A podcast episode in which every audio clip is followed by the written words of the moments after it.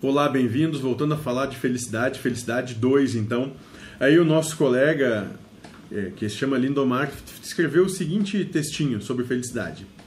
Não devemos nos culpar se não atendemos às expectativas dos outros, mas é claro que temos que ser cordiais. Como Deus não cria obras repetidas, consequentemente somos todos diferentes, então não há um padrão. O que há são referências. Um exemplo é Jesus o que temos que aprender é viver em harmonia com as diferenças, sem julgamentos, pois estaremos julgando a Deus indiretamente. Este é o perfil das almas que povoarão a fase de regeneração, onde será pregado o amar e não julgar, a tudo e a todos. E isso também serve para não nos criticarmos tantos, tanto e amarmos mais a nós mesmos. Há uma teoria que diz que Deus nos fez perfeitos e que está por trás de tudo que nos acontece. E e que para brilhar a nossa luz interior teríamos que gradativamente amar a tudo e a todos e não julgar a coisa alguma, nem o que julgamos ser mal.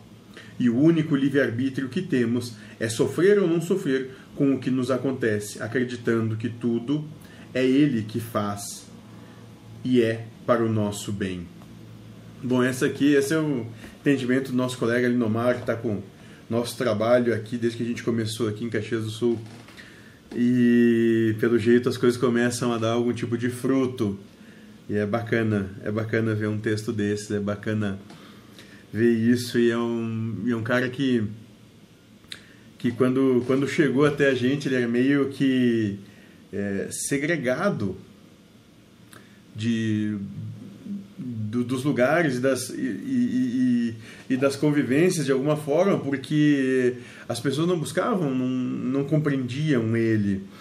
Né? E até quando ele chegou no, no, no, começo do nosso trabalho, ele também tinha umas teorias muito loucas, é meio que cientista da espiritualidade, do, do além, né? buscando comprovar as coisas, engenheiro, engenheiro é um problema.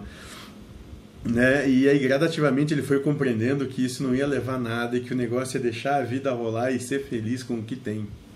E hoje a gente pode, a gente percebe que ele vendo o mundo diferente, ele se tornou totalmente diferente.